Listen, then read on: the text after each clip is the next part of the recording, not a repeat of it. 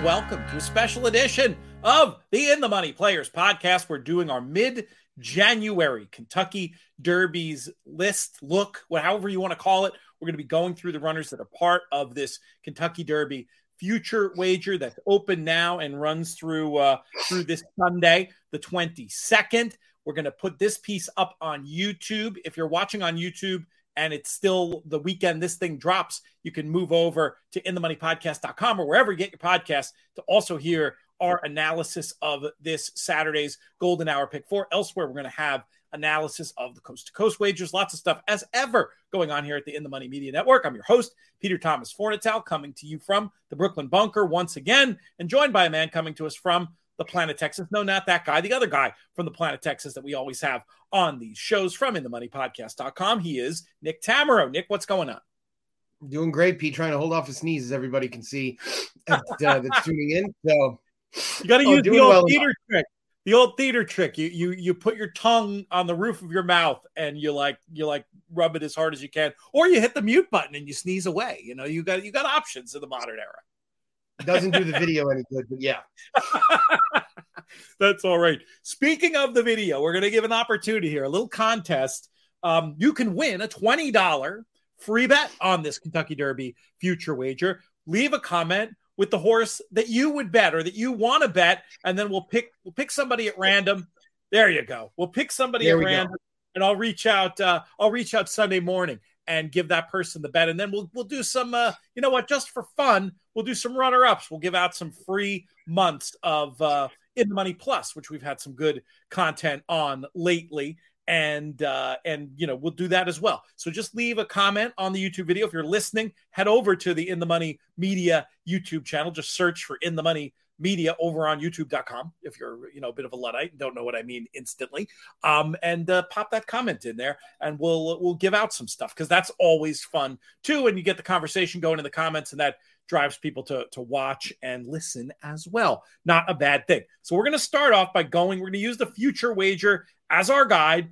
Um and we've never done this before. You know, we we we have decided, and I've said this on other shows, we're being more derby focused this year. It's a case of giving the people what they want. You know, we know from the surveys, we know from the traffic that you know the derby really um, drives a lot of interest, and we're going to embrace that this year instead of being a little old fashioned and saying we don't want to do it until after the mile and an eighth preps are run. We're taking a different approach this year. Hopefully, it's not just going to help us do a deeper dive on the Derby, but it's going to help us find some winners along the way. We've got um, in the main, what is it? Two main Derby preps this weekend. One is an allowance race at Fairgrounds, and the other is the Lecomte. We'll inevitably talk about those along the way. Also, going to have a special show on the plus side. Um, I got to secure, make sure he's still around. I talked to him earlier in the week. Frank McGoey going to be joining us over there. If you want to learn more about In the Money Plus, you can go to inthemoneypodcast.com slash plus. But enough uh, business side of things. Let's dive in, and we're going to start off talking about uh, a horse called Angel of Empire, who ran very well in a fast looking race. Um, but this was the victory formation race, his stablemate.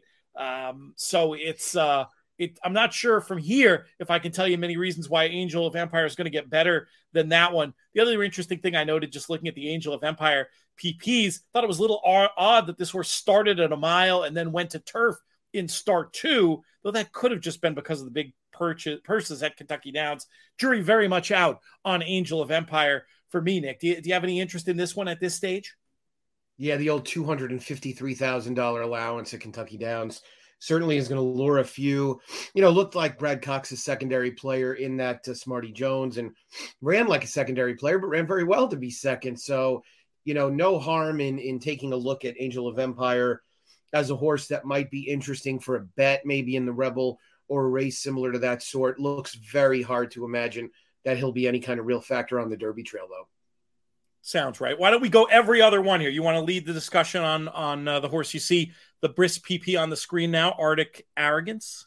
Yeah, so the Broman uh, homebred, New York bred Arctic Arrogance comes in with consecutive runner up finishes at Aqueduct, uh, both of which featured pretty confident lookbacks from Jose Lezcano at the quarter pole, only to be outfinished each time. I'm interested in this horse running back in the Withers to see how he performs. Uh, Linda Rice is pretty adamant that distance is his friend. I'm just a left wanting a little bit from, from those last two. I think I want to see blinkers for Arctic Arrogance at this point. Um, it, just feels like maybe something that would move this horse forward in a race like that. We'll see what happens. Nick, I have this feeling that you and I are going to be dead and buried, and Linda Rice is still going to be waiting on word of her appeal.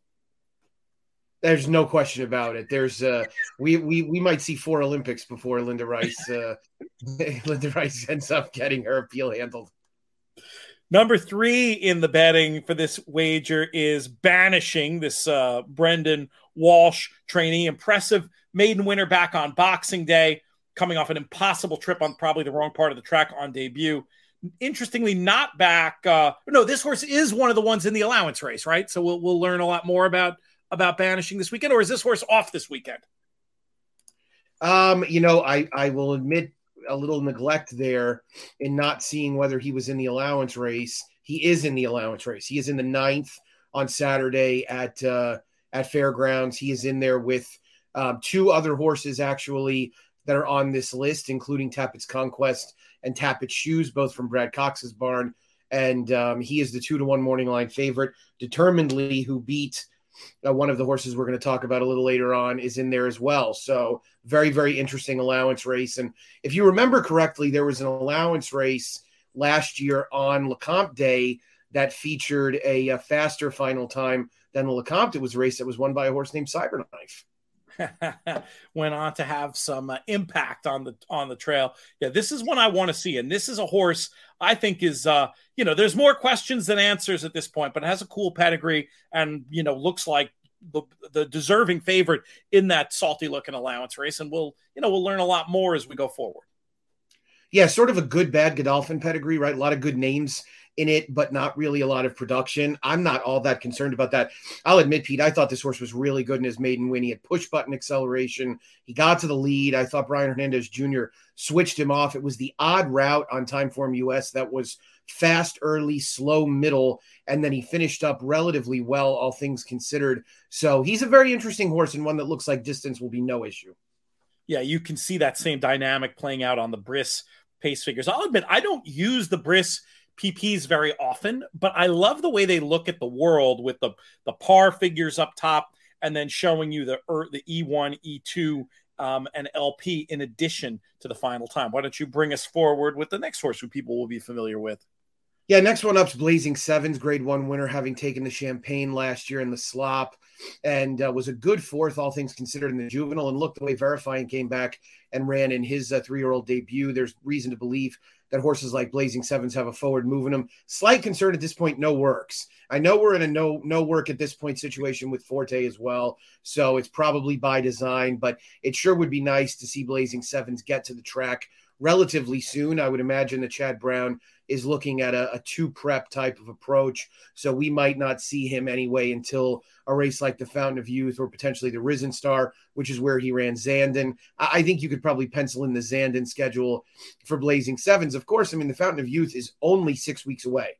So we're going to need to see Blazing Sevens back on the work tab soon. Yeah, very, very soon, I would think. I mean, I suppose the biggest question here is that in the big win did get a great setup, and that was a sloppy track. But as you point out, the BC Juvenile run was pretty good, all things considered. You can see there on screen the 100 late pace number on Bris, and that was a new top. So if this is a developing horse, I mean, again, like we're going to say this about so many of these, the jury is out, but uh, very interesting. And, you know, we're going to have more information in short order as it pertains to Blazing Sevens. We could talk about the Keith Desormeaux trainee confidence game. Next, won the maiden at Churchill, allowed to clear very easily. Um, looked good enough there. Has worked okay since. need to see a bunch more from this horse, I would say. Um, I guess my negative comment would be has had so many more starts than most of these. Might be a bit exposed at this point to get like too excited about. Yeah, super interesting dam side pedigree being out of a Blue Hassan, who of course is a, a sister of, of Zenyatta. So there's a lot of distance in play here. You know, feels like a horse that's probably a, a slightly better version of Keith Desormeaux's Lecomte upset winner in 2022. Uh, Call Me Midnight, different running style completely. I hope that where when when he runs in the Lecomte tomorrow, they're aggressive with him as they were last time out. One thing I'll say about this horse he's gotten the worst of it pace wise on multiple occasions and really hasn't run all that bad other than the Iroquois when he was a little bit too close and wide chasing that pace. Probably not a Derby horse, but a better horse than he looks on paper. I could accept that. I could accept that notion. Um, take us through to the next one. Yeah, Corona Bolt's up next, the son of Bolt d'Oro, who's two for two, uh, took the Sugar Bowl at second asking. I think he's a little dressed up. I thought uh, he's taken advantage of some slow paces in each of his first two starts. So I'm not a particularly big fan. The uh, interestingly, Brad Cox stretching out with graded stakes horses on dirt. I know this is not applicable as far as a future wager goes. 16% with just an 88 cent ROI, not something that Brad does all that great. So we'll see where Corona Bolt ends up landing. I get the feeling, Pete, that ultimately distance wise, this horse tops out at about seven to eight furlongs. That's interesting. I mean, the and and this is horse that's going to be bet off the giant, you know, 97 Beyer. And you're, you're making some good cases about why that might not be that relevant. I will point out this one working with Jace's Road, who we'll get to in a little bit. Curly Jack is up next. This is a tough horse and a horse you'd love to own, a hard trier. But this horse that's run six times, and the figures are all in a pretty narrow band that make it hard for me to see the improvement that would be needed to beat the fastest these in a race like the Kentucky Derby. Still, though, hard trying horses like this still strike me as ones that you know may have a valuable prize somewhere um, on his resume forward at some stage. I just can't really make you a case. It would be the Kentucky Derby uh, until he gets uh, considerably faster than than what we've seen. But you know, I don't mean to denigrate what we've seen from this horse either. No, seems unlikely he takes a big step forward at three, given how exposed his form is. Um, I think he's definitely outrun expectations by Good Magic out of Connie and Michael, who finished third in the uh, the Mother Goose in her best effort. This is a horse who upset the Iroquois, came back and and disappointed a tad in the juvenile with maybe an overly aggressive ride. I like that Tom Amoss is trying to to kind of race him into a spot. He's already back working in advance of his three year old debut. I'll give you an interesting stat. How many starts has Tom Amoss had in three year old graded stakes races for Colts pre Derby in the last five years?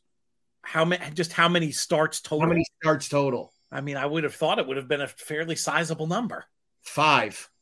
really? Started territory for Tom Amoss. Yeah, I mean, excellent trainer, just not somebody that's had a lot of really uh, big time three year old colt. You have to go back to Mo Tom to get a horse that that was really on the trail for him. So, not to say that Tom can't have a horse ready in a situation like this, but it's uh, it's it's something where you know he's just not been down this road all that often. That's interesting. I mean, it suggests somebody who's not interested in just being there to be there. He goes right. when the horse takes him, and this horse certainly has the resume to to try moving forward. And and and we'll see. And that term, for those that don't know, when you talk about a horse being exposed, it just means we have a really good sense of what they are and how good they are based on the number of rate, based on what they've shown us on the track. And when you see, you know, again that fairly narrow band of speed figures, it's even we're looking at the bris, it's even more narrow on on the Beyer scale. It just gives us a little bit of a, a little bit of skepticism if the needed improvement will be there. But you know, these horses surprise us uh, all the time.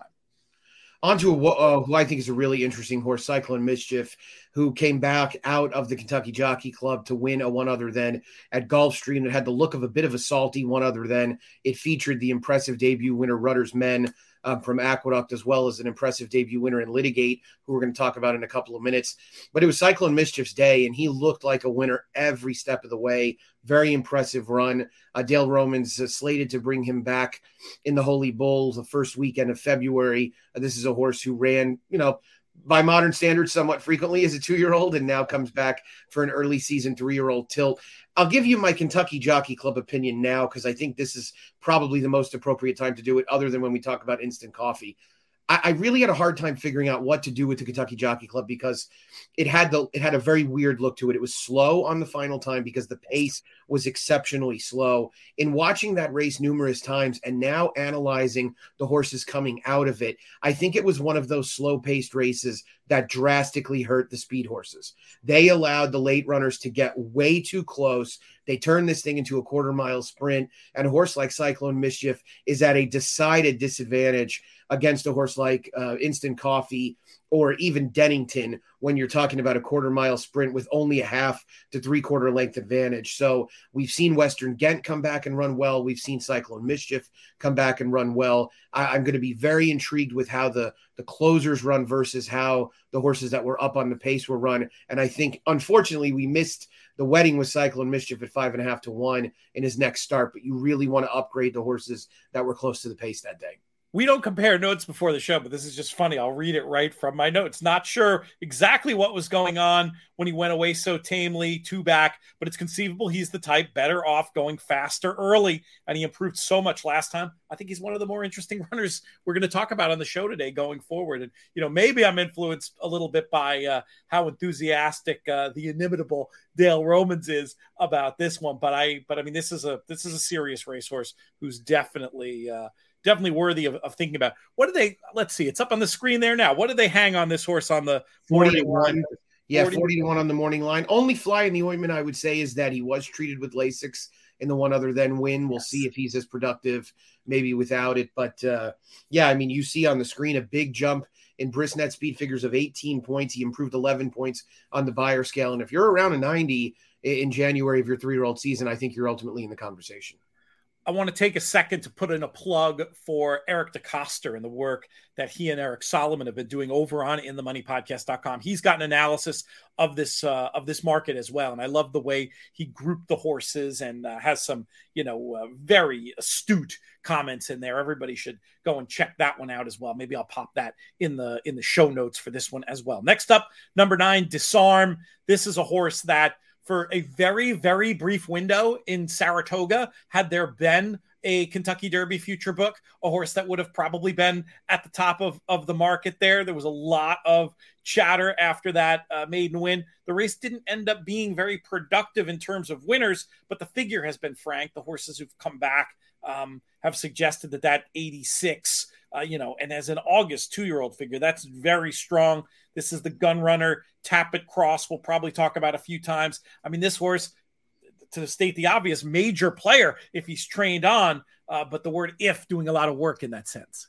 Yeah, one work coming back, so a lot of uh, real estate ahead of him in terms of maybe getting to a one other than in, in advance of a stake try. Don't think they're going to really have the time to do that unless this is a one one shot deal, right? They'll have one prep in order to get him enough points to get there. You can probably maybe see him getting to a race like the Rebel. Um, I'm sorry, the Rebel is earlier than he used to be, so it's probably not. Um, you know, maybe a backdoor type that looks to the New Mexico route or something like that. But um, it, it's given the, the, representation Winchell Thoroughbreds has, I don't think they're going to push Disarm to get there. But you know, no doubt about it, Pete. His maiden win was very, very impressive. It didn't come back uh, coming out of it as impressive as it as I thought it would be. Um, it was Whitney Day. There were a couple of two year old races that day. Look, it was a good effort and it was a solid move forward for a horse that clearly has ability. We'll see if he's able to get there in one piece you make a good point uh, like that you know a one it's that idea of a one prep derby with one start as a two even by modern standards that seems like that seems like quite the reach. We'll see what happens. Yeah i mean one one allowance race one one graded stake that might be it Let's go to WHNL, a horse that we talked about extensively after the Remsen, a winner of two straight, both of which came on sloppy and sealed racetracks. I'll tell you what, there was magic in those blinkers because this horse has not only improved in his last two starts, but he is wildly outrunning his pedigree. I mean, this is as sprinty and fast looking a pedigree as you're going to find for a horse that's now a grade two winner at nine furlongs. So I'm very intrigued by uh, how he ends up shaking out. I'm a big fan of the West Paces Racing Silks as well. They're a very they're a very announcer friendly pair of silks with their orange and white stripes and blue sleeves. So you know, all kidding aside, this is a horse who ran well last time out, and Arctic Arrogance did nothing to to make him look bad. Um, I think he is going to take the New York route there and run in the Withers in, in advance of the Wood Memorial. So I'll admit I'm intrigued by WHNL. I think we can put all the Remsen as a negative uh, key race chatter to, to bed after last year. I mean, it's impressive when a horse can do what this horse has done two straight wins in the slop, big improving figure pattern. I mean, this horse looks like a, you know 40 to 1 or so shot from here for a race like the Derby and that's that's that's not nothing from from this far out. Let's talk about another one of the uh, Asmussen runners that made a splash at Saratoga, number 11, Echo again This is another gun runner Tapit cross. This horse is yet to run back to that first race in terms of how impressive it looked. Two L's at short prices. And really, you look looking at the pedigree. If it wasn't Kentucky Derby season, I'd be just saying turn back, turn back, turn back. So you know, Derby fever does stuff to people though. So so so who knows? Am I under am I underrating this one, or do you do you see it similarly? So the interesting thing about Echo again is he was in a route on the main track at Churchill that ended up getting stopped in the middle of the race, and he was well in front and cruising. Okay. And so coming out of that, you felt like, okay, well, maybe Echo again can go along. And then he had this in- incredibly underwhelming performance at Remington, which is not only a place where Steve Asmussen has probably won, you know, 10 plus training titles. Um, you know, he lost to Wild Atlantic Storm, who wasn't exactly on anybody's radar as a potential Derby horse. So it was a it, it was a mediocre effort. And now the lecomte feels like it's really really important. You know i got called a namby-pamby and other things on twitter after his debut because i was not bowled over by it. I thought that field was terrible. Um, combined coming out of there there's one win. Summon your courage is still a maiden. He is a horse that just lost and got a 75 time from us figure at turfway so, and I also felt like Echo again really got the best of it on the front end. Um, 22 and two going six and a half furlongs at Saratoga is walking. So I think he's dressed up. Not for me. I agree. I'm in your camp. I think a cutback's in order. All right, we'll let you continue. You mentioned uh, the Winchell camp before. This is an interesting representative from it yeah, the other EA horse from Winchell Thoroughbreds, Extra Añejo, who uh, some idiot made four to one on debut on the morning line at Keeneland, only for the $1.35 million purchase to just run off the screen. Um, this is a horse that you know I, I, don't do much as far as looks and and things like that. Confirmation, you know, conformation to me is the, the third sacrament that you go through. I don't know much about it, but this horse obviously has an incredible look to him because his pedigree is not worth 1.35 million. It's a turfy dam side. It, I know he's an into mischief that's a lot of money for a colt. And this is an outfit that is really not known for paying exorbitant sums of money. Well, he ran to it. I mean, he was outstanding. That is not a race that's come back um, as particularly productive either. But it's one of those situations where I don't even know how much it matters because he ran fast. He didn't exactly have anything that that went his way that you could attribute to a you know a lucky type of trip. The problem with him is that they started training him after his debut. They stopped, and now they're trying to start again. So he's clearly a horse with some issues. And I'm not going to be surprised if he ends up being a really significant late season player, though Asmussen says he is slated to get going again soon. Yeah, a lot of these are possible summer horses. This one, I, I will just echo everything you said. I mean, clearly, yeah, clearly a horse that uh, that, that physically has impressed a lot of industry people and was terrific on debut. And it's one of those things and, and you could make this case about Echo again as well, but I think it's more appropriate in the extra Añejo case because because uh, we've seen other form from Echo again since. When you win by seven geared down, I'm less concerned about the fact that four of the five to run back have seen figure regression. You know, so, so because there's going to be so much time between those starts, and I mean, there's a lot of uh, there's a lot going on here with this horse that ran a 92 Beyer under those circumstances. Looks to me, you know, the 20 to 1 or so that this horse probably will end up being, ah, it's still probably too short, not because of ability, but just because of all the the attendant questions. Let's talk about a horse that I feel like in the past, Nick, would be a much bigger favorite than he is right now, and that's a Forte. This horse has a sparkling resume in traditional terms for what makes a mid January Kentucky Derby future favorite. We're dealing with a two year old champ, experience at Class Edge, four victories, three grade ones, the form of that juvenile looking excellent, verifying uh, just the latest example of that. This horse is bred to go longer, I think, in the right hands. I wouldn't blame anybody who took 10 to 1 right now on this horse, honestly. I mean, I'm not cutting in line to bet it, but, and there's so many with upside but I mean, this this horse, I just feel like so comparatively just such a known commodity and has that foundation that we used to look for in Kentucky Derby potential runners before sort of the world changed in the last 10 15 years about the type of conditioning and pedigrees even that that win this race. Where, where do you stand with forte at this point? Yeah got a little rodney dangerfield to him right? Three straight grade one wins never less than four to one. And um and really just sort of you know, one of the more decorated two year old champions that we've seen in the last 10 years. Him and game winner Nyquist were horses that won multiple grade ones, including uh, with their third one being the juvenile.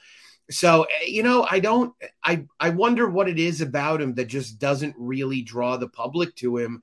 And it does feel like, you know, probably 12 to 1 or so is a fair price. There's clearly an element of this Kentucky Derby future wager that we've not touched on, which is that one trainer's horses are not part of the of the betting field. Um, and, and he has a lot of them. So that probably contributes a little bit to the price and maybe drives the field's price down a little bit more. So if you like Forte, you're going to get more value. But um, yeah, he's he's the among the fastest horses in in the group, if not the fastest. He's got what looks like it would be a an ideal type of running style in that he's an off the pace type, but he's not a plotter. And I'm not going to argue with anybody that wants to take a big stand on Forte at this point. He's a deserving champion, and right now he's wearing the crown. Brad Cox has so many of these. Kind of an interesting one, maybe, that we are going to uh, lead us in discussion of next. Yeah, Giant Mischief, a son of Into Mischief, who probably surprised Brad a little bit and this uh, ownership group with his win in the maiden event at Indiana at uh, Horseshoe Indianapolis, where he won at 13 to 10 and really just exploded late after he got into some trouble going into the turn um, and came back. And it, it, was his second start that really was the eye opener because he beat the, the well fancied Arabian Lion with a slick rail run under Florent Geroux. His springboard mile was a little bit I, it wasn't disappointing. It was not expected because he was expected to win. He was four to five. He had a brutal trip. Got out of the gate poorly. Um, didn't have much go his way along the way. Another horse who's outrunning his pedigree, Vertical Oak, was a very nice sprinter for the Robinsons and Steve Asmussen about uh, five, six, seven years ago. Um, he's going to the Rebel. I don't know how far this horse wants to go, Pete. I think he might be he might be the type that just runs it runs his heart out a couple of times on the trail, and then he we see him in the Pat Day Mile. Yeah, that's not a bad call at all based on uh, based on what we've seen. I just was very inclined to be forgiving the last day because of as you mentioned the trip and also the fact that that was a pace that really held together. This was the this was the closer, the only closer that that uh, that got involved and You got to give him one shot as as a 3-year-old. You've got to give him yeah. one shot in a graded stake. If he runs in the money, you're probably giving him another shot. You you you owe it to him. I do not hate the idea. If I mean, 40 to 1 on the morning line is just the price, right? But like, this is a horse I could feel like could get lost somewhere, you know, maybe in an international book where you could do like an each way type bet. If you could get 100, this would be the kind which I wouldn't rule out at all, given the the depth of the of the of the field. This is a I'm just a little bit interested to see what happens with this horse, even though your call about distance getting in the way uh, might be a little bit more realistic. I just uh, there's, there's, something about this horse that intrigues me a little bit at this stage. Let's talk about number 15, Gulfport. Speedy sort who always gets hammered at the windows. On the bare form, another one just looks like might be better going shorter to me, though the ardent supporters, and they're obviously out there from the way this horse gets bet, may want to give another try going longer just because of the slop in the champagne. But I think I'm going to take the cynical view. Best figure was that 91 back in July going six. Turn him back, let him roll is what I think. Yeah, likely a horse who was ahead of the curve, and you know it goes to show you how much support the public ends up giving a lot of these early season winners. Um, felt like Gulfport probably was the uh, you know the quintessential ninth grader playing sixth grade basketball for a while, and so he kind of stuck out. And once the once the pack caught up to him, uh, he was a little underwhelming in each of his last two starts. One excuse, couple of wet tracks, maybe not a wet track type. Um, he's got two workouts on the comeback trail, so probably a horse we're going to look at around Risen Star time. That makes perfect sense to me. More Asmussen uh, up up next, Nick, and I'll let you start. Gun Pilot, a son of Gun Runner, one of numerous gun runners that Steve Asmussen has in his barn. This one was an impressive maiden winner at Churchill back in November. Came back to be second in that allowance race against Verifying, which you and I talked about pretty extensively earlier in the week. Uh, good pedigree here, no doubt about it. Three Chimneys homebred. Looks like a horse with some upside. Doesn't really look like at this point he's scaring anybody out of a Derby Trail race. So you know, it's it's he's only got two starts, right? So his next start is going to be incredibly important. Yeah, so much, uh, so much upside, so many questions. The second to verifying being the claim to fame, of course, that was with Lasix. I'll just note that I love this blood gun runner by a smart strike dam. Uh, really interesting, but you know, another just with with so many questions. We'll see what happens. I don't have a ton to say about number 17 hit show, though I do kind of enjoy the name.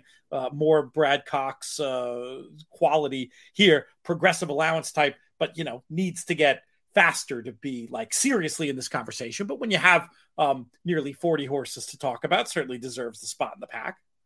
Yeah, I, I, actually, I'll admit I'm intrigued by this horse. I, I think there's a real excuse for his effort to back. Um, Florent got him a little out of position. It was a very pace dominated race. Confidence game wired. Rocket Can was close the whole way. Came back with a very nice effort, albeit first time Lasix. Still slow. Going to need to get better. Might be more of a long term project. Uh, the damn actress won the Comely and uh, ended up running in the Houston Ladies Classic. She was trained by the now disgraced Jason Servis. um, and, and, is a horse that uh, that was good good distance wise. So I do think that there might be some long term upside in hit show. He's just going to have to improve fast. This next Cox runner is one that I think will be on a lot of people's lists. I'm very curious to get your take because he's shown so much talent, but you know another that just in the speed figure department might be a little bit lacking. So really, you know, test my Kentucky Jockey Club theory, right? Because if you believe that the closers were at an advantage, I guess nobody had more of an advantage than Instant Coffee, who ran very impressively on debut, um, running a figure that was much better, running a final time that was much faster than his fellow two-year-olds on the same card on closing weekend at Saratoga. And you know, the Breeders' Futurity was not a bad effort by any means, maybe a little too much too soon. And and then I thought he came back and validated his good debut win in the Kentucky Jockey Club. So, you know, you're you're really tuned into Lecomte tomorrow to see how this horse runs. That's that's really, you know, the one thing that sticks out above all because he looks like potential wise. I mean, it could be he could have very, very serious potential. And if he does, he'll show it right away that point about the Kentucky Jockey Club and trying to figure out what was going on there is is such a good one, and it makes the Lecomte a little hard for me to confidently find a bet in because I could just argue the instant coffee run in there out of both sides of my mouth like kind of all day long. You know, you could say maybe flattered by being invited into the race, maybe had ideal conditions to lay down that very fast late pace figure you can see on the Bris scale there, and it wasn't like an easy trip but it might be that that overall dynamic of being invited in the race made it easier to overcome the odd position he was in than it would have been in a truly run race. We'll have a lot more clues tomorrow as it pertains to instant coffee and uh, the rest of the runners, not only in the Lecomte, but maybe coming out of the Kentucky Jockey Club as well. Number 19, Jace's Road, we talked about a little bit before, the one who's been working with Corona Bolt, won the gun runner with a real easy trip but another case where it was a solid time and did so wrapped up. And of course, when you look at these PPs, you can say in the old days, you'd say, oh, well, this horse has some good foundation. What do you think his potential is for uh, West Point and uh, and the Outlaws? I guess hates slot maybe is the story. That's that's the the rationale for the the. I mean, he lost his mind a little bit before the street sense anyway. I thought he had a pretty easy trip in the gun runner on the front end, but look, horses like this are going to make their own trip more often than not. So I think I'd be careful about dismissing him too readily, but I would also have a hard time truly embracing him fully because uh, he has to show that he can win and run at a high level without circumstances really being in his favor. Um, he did run well in the Iroquois, all things considered. I mean, that pace was very, very strong. He was the only horse who stayed on. You know, scroll up and look at Echo Again's PPs. That pace absolutely slaughtered him. So I think this is a horse with some upside, no doubt about it. he's got some ability. I just I want to see him do it with a little adversity. I think that's fair. You tipped your hand about this next runner you're going to lead the discussion of uh, when we talked about him earlier in the week. Yeah, recent maiden winner Kingsbarns, who scored on debut back on Saturday at Gulfstream, did it in a fast paced race. He was close the whole way. I'll tell you what, his Brisnet running line looks really, really good, especially uh, in comparison to his Beyer figure. Just a Beyer figure of 74, but the Brisnet number 95. I'll be intrigued to see what kind of Thorograph number we see. This feels like a performance that's really pace oriented. He got a 99 Timeform US. Um, the, the, pace again was strong early. This horse was very mature. He was stuck behind horses. He was in a little tight. He ended up getting a path. You and I talked on Tuesday about how the second and third place finishers came from the backfield. So it was a good race when you stack it up and look at it at, at any type of breakdown in terms of uh, of race flow and things like that. The pedigree's interesting. Dam is a half to Gossip Girl, who was a grade one winner at 10 furlongs for Tom Albertrani. It was on the turf, but still, this is a horse with some distance in his pedigree. Part of the reason why they went for 800K. I'll admit, I, I, I find this horse very intriguing. I'll keep an eye on what happens in the market with this one because of that low Beyer figure. And that's really interesting to see the Timeform better, the Brisnet better still, if you try to compare them apples to apples. If this horse is 100 to 1 or so, like I wouldn't blame anybody who took a flyer just given the hands uh, he's in. What do you think's going to, are you shaking your head that that'll never happen or, or? No, I'm saying he's a great bet. I mean, 40 bucks at 100 to 1, I don't see any reason why you wouldn't want to do that. Let's talk about number 21, Litigate. Uh, this horse, second to Cyclone Mischief. Um, horse to keep on the radar could improve with more ground given the stout pedigree with blame and and Mineshaft in there i don't have much else to say other than that probably not one i'm interested in in pouncing on on now but but another horse i could i could listen to a case for it's just it's it's hard it's hard for me to make the exact argument why the form's going to get reversed with cyclone mischief but you know again one could one could try that yeah, I mean, when you're trying to figure out how to make up six lengths on a 40 to one shot in this pool, then you're probably talking about a horse that's got a lot, little too much work to do. Maybe one that ends up being better going shorter too, based on that good debut. Next up on our list is Loggins, who uh, is a horse that, admittedly, and and Pete and I, full disclosure, do have some connection to part of the connections. This is a horse that is probably not likely to make the Derby. Um, he is a horse that's been given Marcus Hersh asked Brad Cox about him recently, and he is hopeful to get him back in training in the next 30 days. So that does not augur well for his uh, ability to make this race the, uh, talking about Loggins the horse, I mean, Pete and I are going to gush about Loggins the horse. He's a horse who ran very well on debut in a productive race, came back and ran the best race by a mile in the Breeders' Futurity. I don't know where Loggins will surface again, Pete, but when he does, I'm I can't wait to see how he runs. Yeah, uh, you you you said it all there. Given the trips, so such a terrific run last out, good form coming out of that going to need some major luck to to make the Derby. But uh, as we said before, looks like an interesting summer horse. Another horse we've talked about recently on the shows is number 23, Lugan Knight, tenacious in victory in the Jerome, which also gave that form boost to a victory formation, who we'll get to. Have to say, look kind of small and sprinty on TV. And Michael McCarthy, the tra- excellent trainer, has voiced some uncertainty about how far this one wants to go. So I don't think I would be betting at this point, but but a cool, tough horse who I think will be heard from this season yeah, major credit to the connections who were super realistic coming out of that race. They were like giving giving every reason in the world why they didn't want to run him any farther. So uh, you have to appreciate anybody that even even the connections that just won a Kentucky Derby points race, talking about how they don't really have Derby dreams.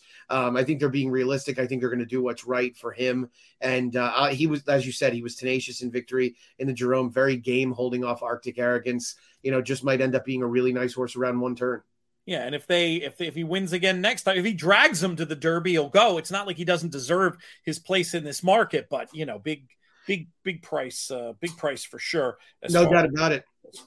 Next up is Practical Move, who is uh, has a really turfy dam side pedigree. Recent Los Alamitos Futurity winner. They ended up breeding that turfy dam, of course, to one of the worst turf influ- influences in Kentucky right now. In Practical joke, um, but this is a horse who put it all together in the Los Al Futurity beat the three headed monster from Bob Baffert's barn in there going away. He broke his maiden via disqualification. You know, one thing you can say about this horse is take a look at those running lines Cave Rock, National Treasure, having a meltdown, Newgate. He has faced the absolute best out west at that time given time you know it seems like bob baffert's arsenal gets replenished every few weeks but um, he is battle tested he has now run his two best races, in my opinion, going long. So, you know, a long way from being a real Derby contender, but definitely a horse that uh, that has a little intrigue to him. That Los Al futurity is another one where you got a lot of figure disagreement. Big fat bris number staring you in the face there. Came back in 88 on the Beyer speed figure scale. So I'm tempted to take a wait and see approach, but you're making some some rock solid points about this one.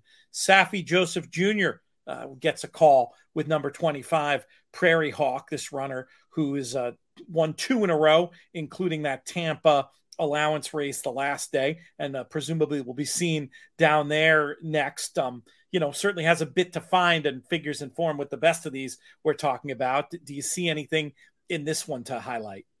No, the story of that Tampa allowance win was that he beat a couple of uh, a fancy, well uh, backed, fancied uh, Todd Pletcher three year olds that had one had just broken his maiden um and you know it, somebody kind of had to win there. His the brisnet figure progression looks a lot better than the Beyer speed figure progression. He's went from 51 to 70 to 80 so still pretty slow. Um but a horse that that you know has some ability maybe long term might uh might move forward but at this point it's hard to hard to endorse. Yeah, Lasix probably helped there, and looking at Bris, look just to be able to control things and and and finish, and yeah, we'll we'll see we'll see what happens with that one finished well enough at least. Let's go on to Recruiter, the uh, Florida bred who is four for four, having won the Parx Juvenile last time out at Parx back on January 3rd. Cal Lynch trainee will go around two turns, presumably in his next start. Not sure where that's going to be. Perhaps a race like the Withers, uh, given that Lynch is based in the Mid Atlantic, you would be a shorter ship up to. Uh, to Aqueduct to run in there, maybe a Maryland backdoor for a race or two, maybe the private terms in advance of the uh, the Tesio and, and a look towards the Preakness. But uh, Recruiter looks like a nice sprinter to me. Yeah, that's that, that, that. I don't really have anything to add whatsoever. Number 27 is Rocket Can for Bill Mott. This horse who uh, you know, didn't look like uh, we'd be talking about him for the Derby at all after the two Saratoga runs, but has uh, improved somewhat mightily since then. Can he keep improving? Can he be a player in this trail for uh, the Fletcher operation? I'll tell you what, for what it's worth, this horse has the best dam side pedigree for distance of any of these horses. He is really bred on the dam side to go long. Um, there's a, a lot of, of when you dig deeper into it, there's a lot of distance pedigree here. So he is a horse that unsurprisingly got a lot better when they sent him long. If you remember, there was some chatter about this horse prior to his debut. He went off five to one in the face yeah. of his arm in that Whitney Day uh, uh, maiden race, and Disarm was nine to five in there. So you know there was there was a lot of money on him. He probably got the wrong trip going seven eights a second asking, and then boom, he got a lot better very quickly. I still think there's upside here, and I'm intrigued by uh, by seeing where he ends up running next. Uh, maybe a Sam Davis horse. We've seen Bill Mott do that in the past. Yeah. He won it a few years ago. So uh, I, I'm, I'm gonna I'm gonna put a few a few shackles on uh, Rocket Can, it probably would end up being 100 plus to one. Yeah, it's a, it's a compelling case for a horse who's going to be a very big price. No doubt about it. Let's go to Shesterkin, second time starter who uh, scored on debut, not as the favorite, a rare Todd Pletcher first time starter who won at Gulfstream that was not favored. Son of Violence now goes, will presumably go long in his next start. Not sure the quality of that field, but he seemed to do it the right way, Pete.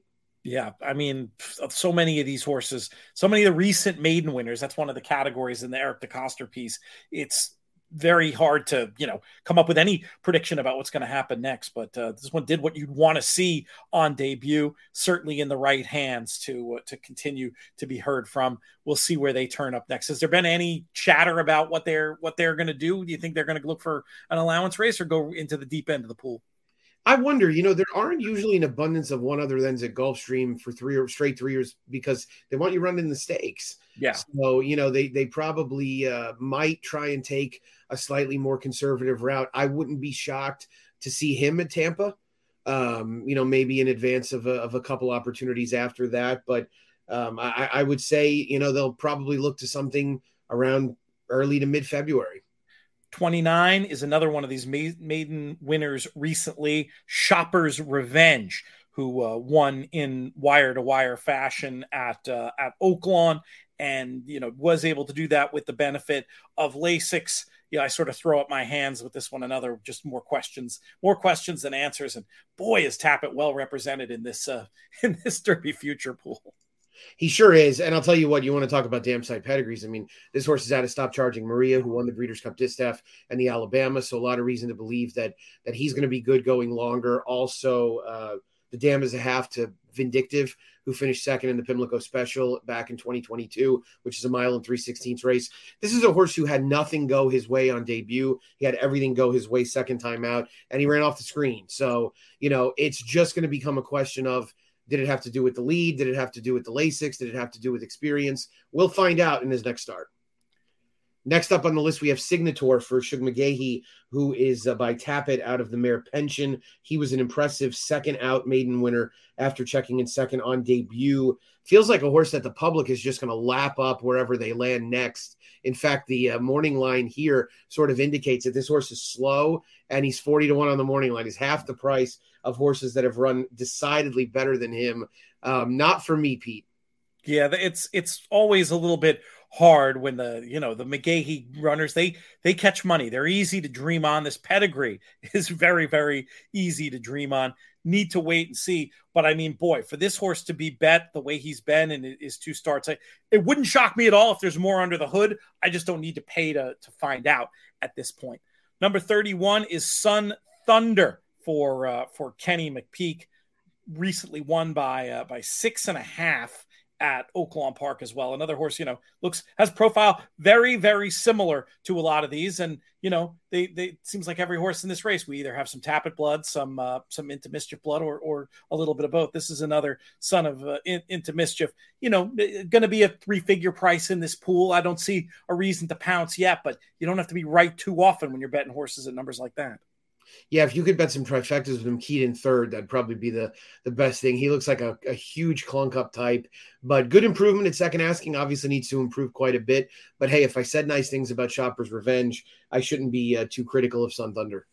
Similar type form. Another one who's running this weekend up next. Tapit Shoes, one of the two uh, Tapit runners that we're going to talk about among the next three. He is entered in the one other than tomorrow on the Lecomte card, a half brother of uh, 2022 Haskell Invitational and Arkansas Derby winner Cyberknife was uh, very impressive at second asking, improved quite a bit on any measurable speed figure, improved 20 points in time Timeform US, 22 on the Beyer speed figure scale. So we'll see if Tapit Shoes has another forward move in him tomorrow. Nothing to add there. We'll just go right to the other one going to be turning up in that allowance race. Number 33, Tapit Trice. This horse, uh, a much narrower maiden winner um, last day. This one at Aqueduct in a in a, but you know the figure came back pretty strong for a for a late season two year old figure. At least uh, looking at the bris scale here, all all to find out.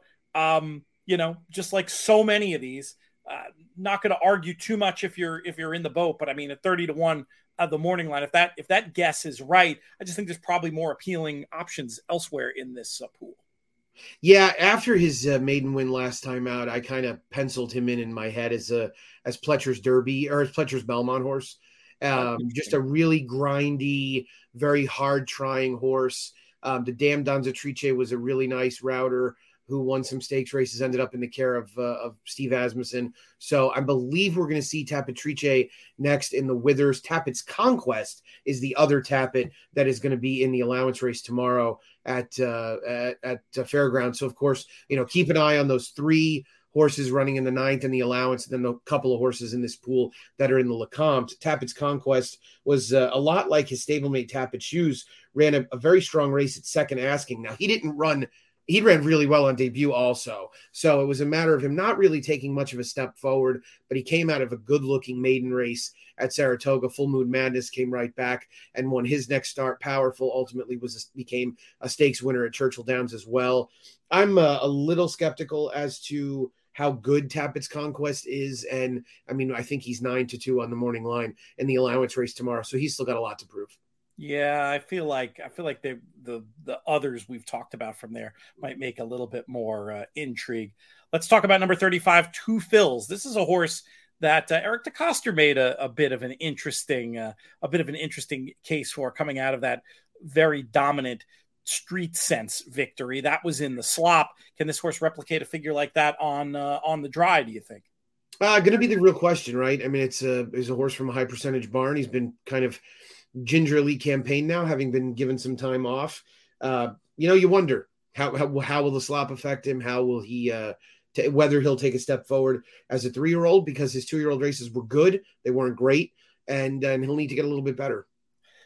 Next mm-hmm. up, we have Verifying, who's the son of Justify, the 2018 Kentucky Derby winner. This one is a half to midnight Bisou. We talked extensively about verifying back on Tuesday with his big maiden win last week. I know Pete and I discussed the topic of whether Lasix may have moved verifying forward. So our, our buy sell hold on verifying at 50 to 1.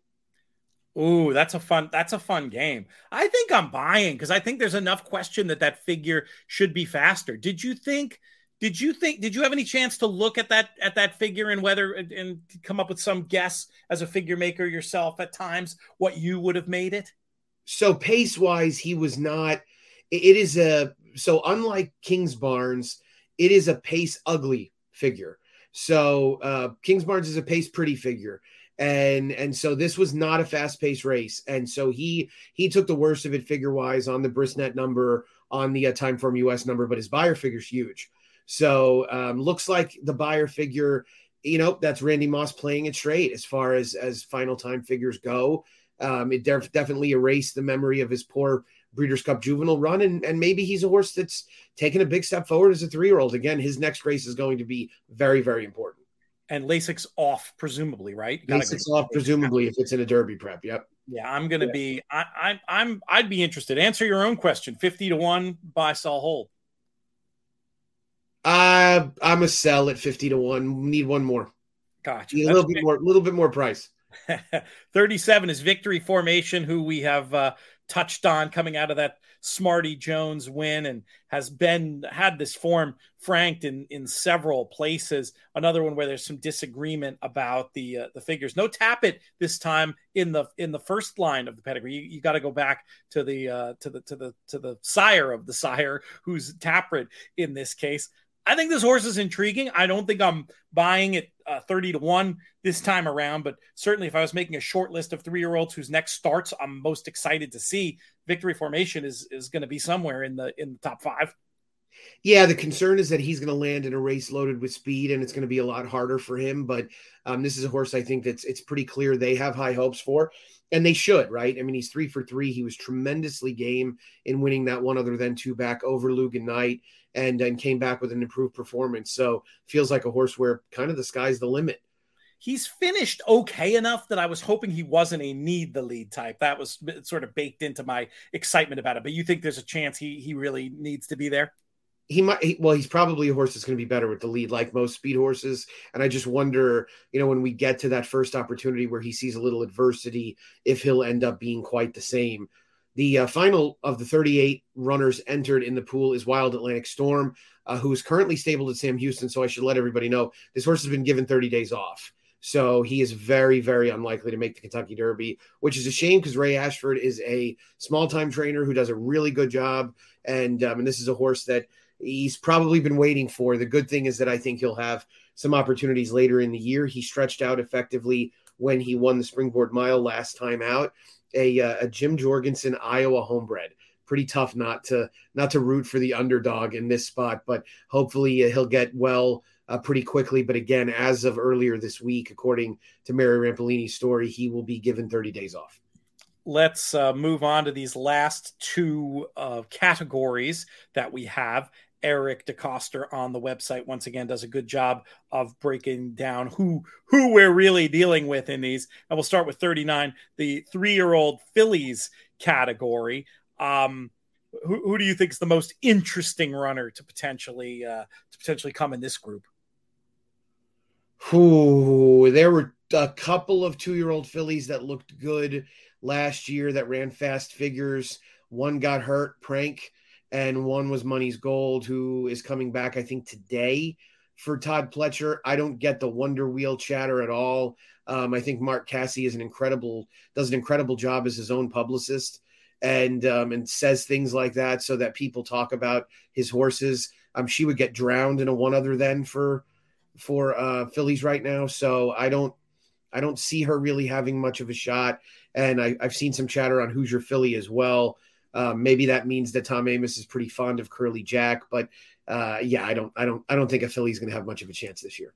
The numbers don't seem to to justify it. Now, the other category, the all others, this includes the entire, um, this includes the entire uh, Baffert flotilla, which would be led by uh, by Cave Rock, but you know, far from the only one. You've got big figures from Hejazi, Arabian Knight, National Treasure, Reincarnate, Newgate.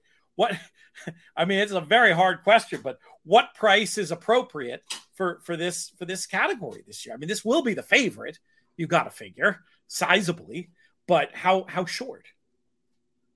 Even money, probably um, somewhere around there. Yeah, I mean, you're talking about a lot of horses, right? And um, and you you know, it's sort of like the, is the public being done a disservice by you know betting some of these other horses whose prices probably are higher because the field is going to go low. The, historically, and prior to the last few years, this was the first pool, and the field was always an enormous favorite. You know, there wasn't usually a fall Derby future wager. Churchill's done an amazing job making the Derby basically a year-round conversation and and starting it in the fall. So yeah, I mean, knowing all the the power that he has out there, it's pretty tough not to envision the field as a as a very very heavy favorite.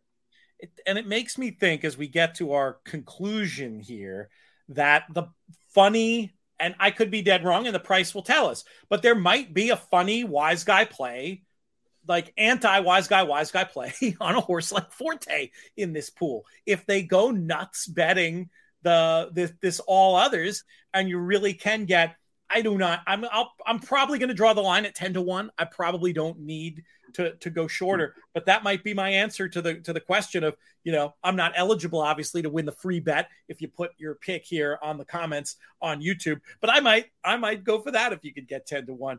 Uh, where where would you go if I made you pick one of these, or if I gave you the opportunity, I should say, to pick one of these? Where would you where would you head? Oh, I'd take one of the horses that was eighty to one or better. Um, you know, knowing that I have sort of I'm I'm at least double to triple the price of them even getting there.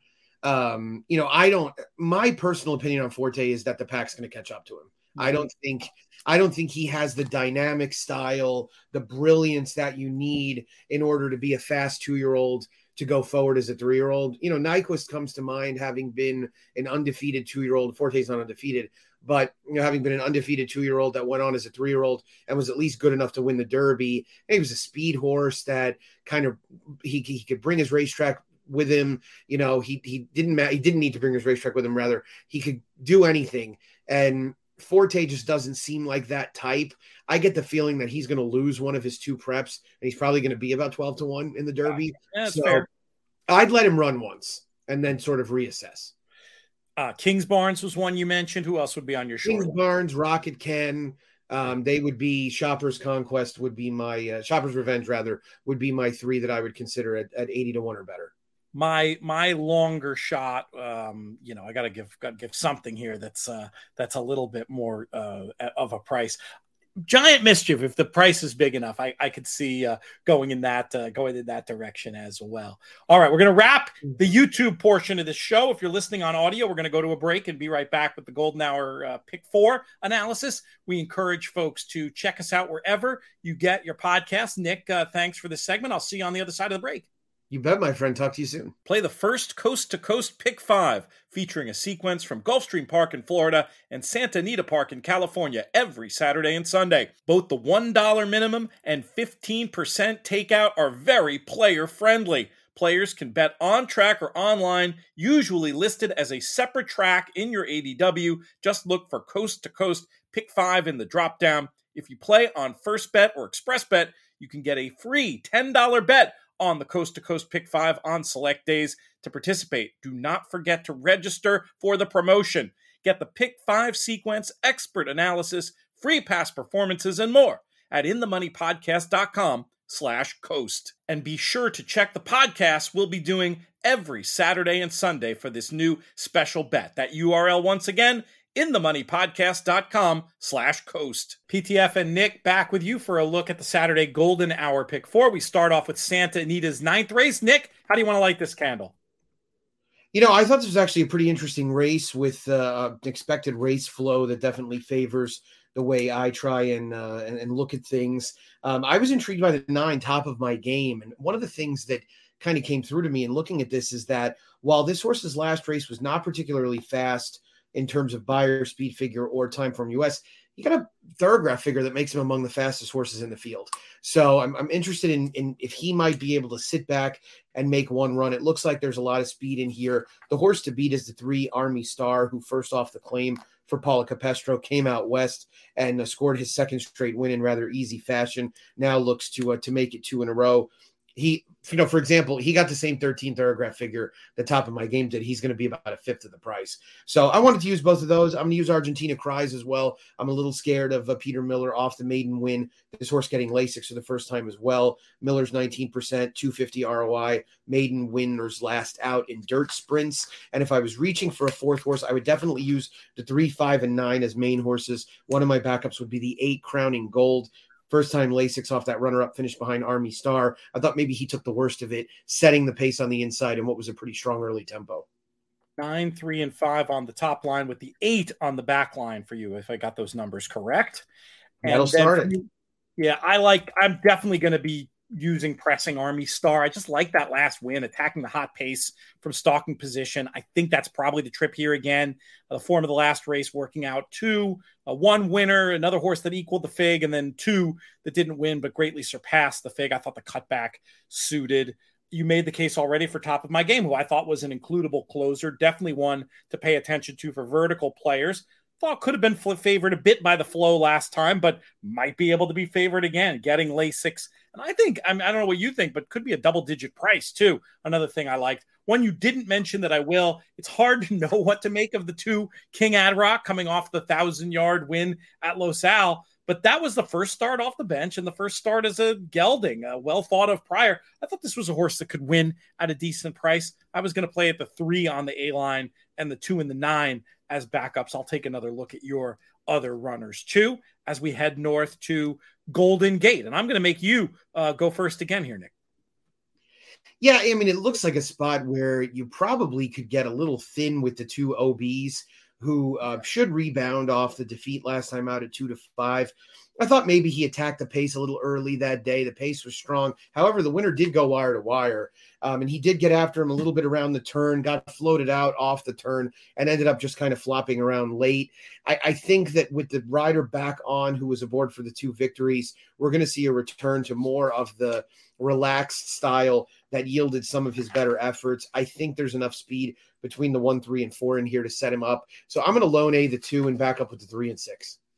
All right, two with three six. I thought the horse that finished. I agree about the, the, the two OBs, but I did think that the horse that finished ahead of him was worthy of inclusion again. Um, Hot Journey. This that just based on that uh, basis, I thought made sense. The big figure improvement there could have been due to uh, could have been due to Lasix, which will be um, in effect once again. That was my thought on that one. And then the, the other angle on the 2OB is just to piggyback onto what you were saying, I just like the fact that this horse ran faster earlier without the final number dropping. I think there's more improvement to come, and the horse doesn't really have to improve to win. I was going to try to lock it up two five. For Nick, it was two on the A line and three and six on the backup. It was actually three and five on the backup. I, I was three and five on backups. I wrote that, I wrote the number down wrong. Oh, okay, good. I was like, oh, did I say that wrong? But no. All right. So you're with me on uh, including Hot Journey. Then let's head back down south for the for Santa Anita's uh, final race. And I thought you could uh, get stuck into the 12 one of these days. Very unusual in the USA to see a horse ridden last time out by uh, Rachel Blackmore, known so much more for her uh, prominence on the jumps. I just thought there was a good form that the Irish form from this horse would stack up. I don't mind the outside draw down the hill. D'Amato is so dangerous with these types. The breeding looks good for down the hill. You got a staying sire and then Fastnet Rock for the required speed. Made a lot of sense. I thought just numerically the one and the five made sense as potential backups, but uh, was uh, very interested in the 12 in the spot. What are your numbers? Yeah, I, I, see it very similarly. I was disappointed with Hawker's effort last time out. I liked him. He was overbet. You know, he had trouble in his turf debut. Those horses get overbet pretty frequently. Kazushi Kimura gave him a really good ride, and he tipped outside and just had nothing. It was a very underwhelming effort. I do think going to the hill is probably really going to benefit him. So he's a horse that um, that I, I would say is a candidate for improvement. Didn't really love any of the firsters. So yeah, ultimately I was in the the boat of using the 1 3 5 10 12 total um, but probably focusing on the one, five, and twelve as A's and um, and and using the other two as backups. So the three and ten. I talked last time about Valiancer was a horse that I liked, and when we were doing our podcast, and um, I still think he's probably more suited to being a route horse that shows speed than being a, a closing sprinter type. But he is getting Lasix, and uh, it's been a nice start to his training career for Jeff Mullins Jr let's wrap up with race number nine at Golden Gate. We've got these three year old filly maiden claimers in a race with real anything can happen look. Nick, I'll ask you the key question How are we going to get paid? Boy, you know, this is a minefield to close it out because you want to trust the two get my point, but you know, she's had dead aim on the front runners in two straight starts and just come up short. So you get a little concerned about whether she's going to have a little bit of refuser to her the horse that's interesting to me is the seven Lucky Locket. And in watching Lucky Locket's debut back, uh, this filly took a lot of money. She went off seven to two in a 10 horse field, broke from the inside, got out of the gate poorly, ended up getting back into contention to some extent, coming off the turn and into the stretch.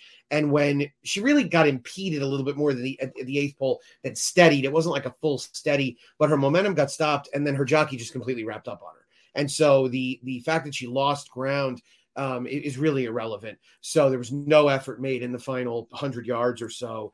Um, so I would say Lucky Locket is a real candidate to improve. You have to use the eight smile and profile, who is uh, facing now maiden claimers, faced maiden claimers on debut, but against males. So I think there's every reason to believe that she could improve with the the blinkers going on as well. So I'm going to close it out with the two, seven, and eight. I'm going to back up with the three and nine. Um, I don't really fear anybody else all that much. I know the six Motown gal is kind of a short price on the morning line. I did not like her last race at all. So I'm going to live and die with those we're fairly similar, at least with our top pick here, the, the, number seven, Lucky Locket. You made a great point about the trip and just on the even more basic angle of, you know, I love these runners who catch money on debut and don't break. Tamayo, very good, uh, you know, overall, including second out, going through a bit of a cold spell, but that actually might help the price with Lucky Locket, who could get uh, be a decent price in here.